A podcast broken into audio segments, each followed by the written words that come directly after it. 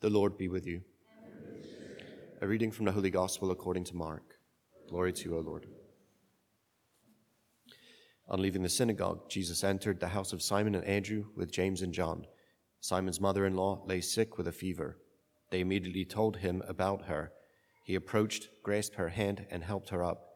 Then the fever left her, and she waited on them. When it was evening, after sunset, they brought to him all who were ill or possessed by demons the whole town was gathered at the door.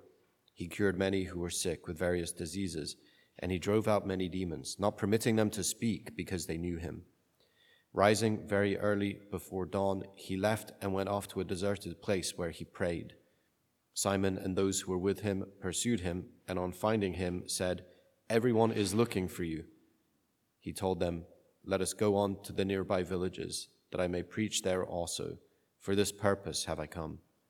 So he went into their synagogues, preaching and driving out demons throughout the whole of Galilee. The Gospel of the Lord.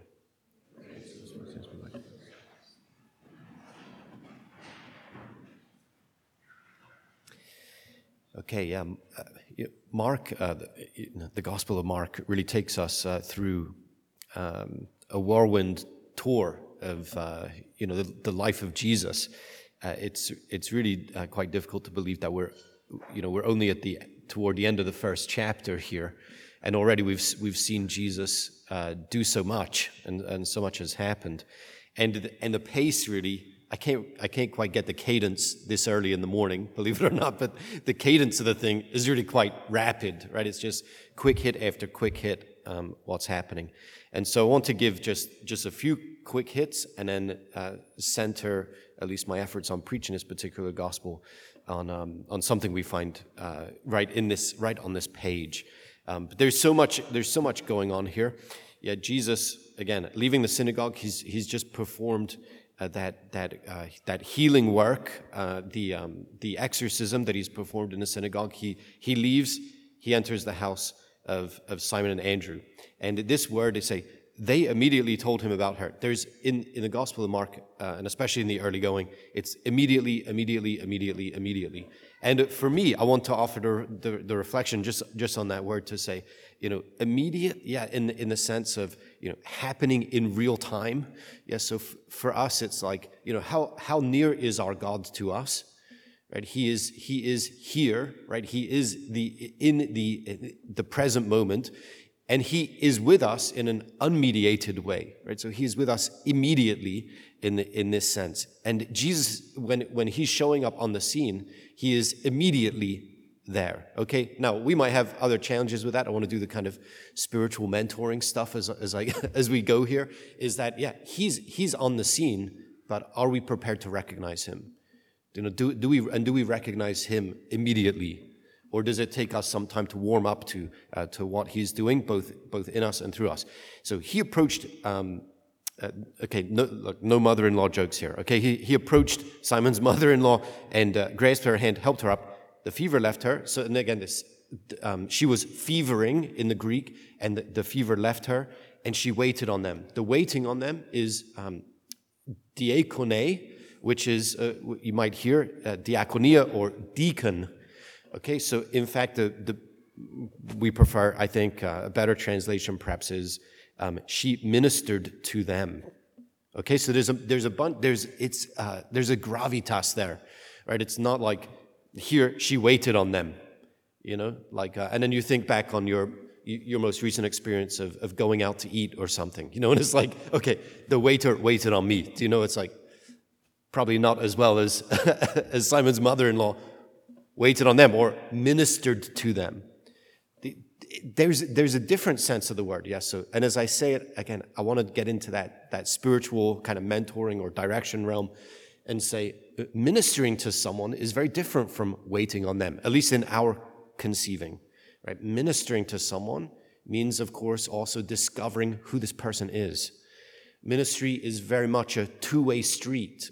I mean, it's more like a, it's it's, it's a, there's a triad in the ministering relationship. It's always God, and here because God, in the, in the person of Jesus, has brought the cure to her, she is connected to God, and then her waiting on them is actually the life of God, having healed her, restored her, is now flowing through her for the other in both discovery of the other and in service of the other. So there's, there's a, an ennobling act here, or even the act of diaconia, the act of deaconing or uh, ministering to, is itself ennobling. So we say, okay, she's been restored, healed, made whole, and the rest. Now she has to go, right? Now she has to act. She has to, she actually, as a human being, she has to act as that renewed person. And this is how, again, the, the, um, the grace of God is going to fill and, and flood the world. Okay, then we see, okay, they're bringing him demons, people, people possessed by demons. The whole town gathered at the door. I mean, this, this sounds horrible. You know, this is, this is my, in my introversion. It's like, oh my God, you know, not the whole town, you know, just, uh, okay, that might be a, a figure of speech. He drove out many demons, didn't permit them to speak. Why? Because they knew him. Uh, okay, they didn't, he didn't permit them to speak. They knew him. He doesn't want their, he doesn't, he doesn't want that testimony. Okay, he doesn't need that testimony, doesn't want that testimony. He wants the testimony that we've already seen, right? The diaconia of Simon's mother-in-law. He wants to, he wants to see human beings come alive, right? They've been brought healing. They're now agents of healing. This is the testimony that Jesus, that Jesus is after. Doesn't need the testimony of demons. He doesn't need, he doesn't need people simply proclaiming the propositional truth that this is who God, you know, we get to, we get to recite it in, in the creed, right? I believe in one God, the Father Almighty. Blah, blah. We can, we can say all the creeds, get, get all the propositions right and live like demons. You know, it's not, it's not, it's not good testimony, right? Instead, when we're proclaiming, okay, I believe in one God. Okay, do I believe in one God? Or do I have a bunch of gods at work in my life? Am I, am I serving the one true God? Pope Benedict said, This is the most revolutionary thing anyone can ever say. I believe in one God. Yeah, and then, but do we live like that? Because the demons also know that there is only one God. And here they proclaim that he is alive and active and he, he is Jesus of Nazareth. He doesn't want that, te- he doesn't need that testimony. He wants a testimony of renewed human lives because when we, when we focus, when our hearts are focused on the true and living God, then we have, we, we, we have access to the healing that he provides, and then we also become agents of his healing. That's the, again, this is the testimony. And then I want to, let me, this is enough quick hits. There are more, there are more here, okay?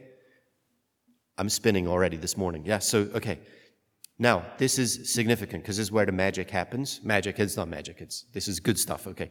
Rising very early before dawn, I see Jesus just like me. He went, off, he went off to a deserted place where, where he prayed. Okay, it's just a very short line. And then Simon and others, everyone's looking for you and so on and so Okay, but this is, the, this is it. This is the most important line. He went off to a deserted place where he prayed. He prayed. He prayed. Okay?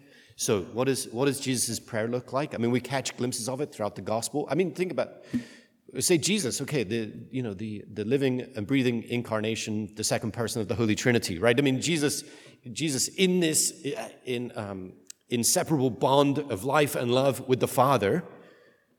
And he, this is just who he is by his nature. He's praying. He's praying. I mean, how much more do we need prayer in order to, again, receive the healing strength, right? The healing, the wholeness that God wants to give us, and then become agents of his healing. And I would say again, the scheme that I'm giving is, is a good one, okay? Acts adoration, contrition, thanksgiving, supplication. And even if we just want to take this first, take me up on the first step, because everything else follows somewhat naturally. Adoration, we think of the fact that God's entire life is love. God is radical generosity. Right? So, and, and God is the beginning, the cause of everything that exists. So the reason why I exist is because God is an eternal exchange of glorifying love but am I living like in relationship to it, right? I'm already getting into contrition. It's, see, it already, it happens quite naturally. Can I praise God for who he is? You know, nothing other than love, right? Radical generosity, uh, charity, agape, however we want to see that, love, right? He is an eternal exchange of glorifying love. And I want to glorify him. Of course, because I'm made in his image and likeness, right? I'm made in the image and likeness of glorifying love. Okay, let me just say this, I'll get out of here. um, we have to take time in silence and we have to break the rhythm of our life for this. Because we live too quickly, and you live too quickly, you're like a um, like a puddle jumper or like a you know like a pond skipper or something like that. It's like you're just on the surface. You have to move quickly because otherwise you sink. But the but the reality of this kind of uh, silent, uh, depth-filled prayer is that you actually have to go off and sink. You know, you have to go off and sink into the life of God. And really, it's not sinking. You know, it's being raised, right? Be, but we want we want God to have every fiber of our being. We want to have him want to have him take possession of every fiber of our being, so that we, in every fiber of our being, can give him glory. Again, we want to be healed so as to be agents of his healing.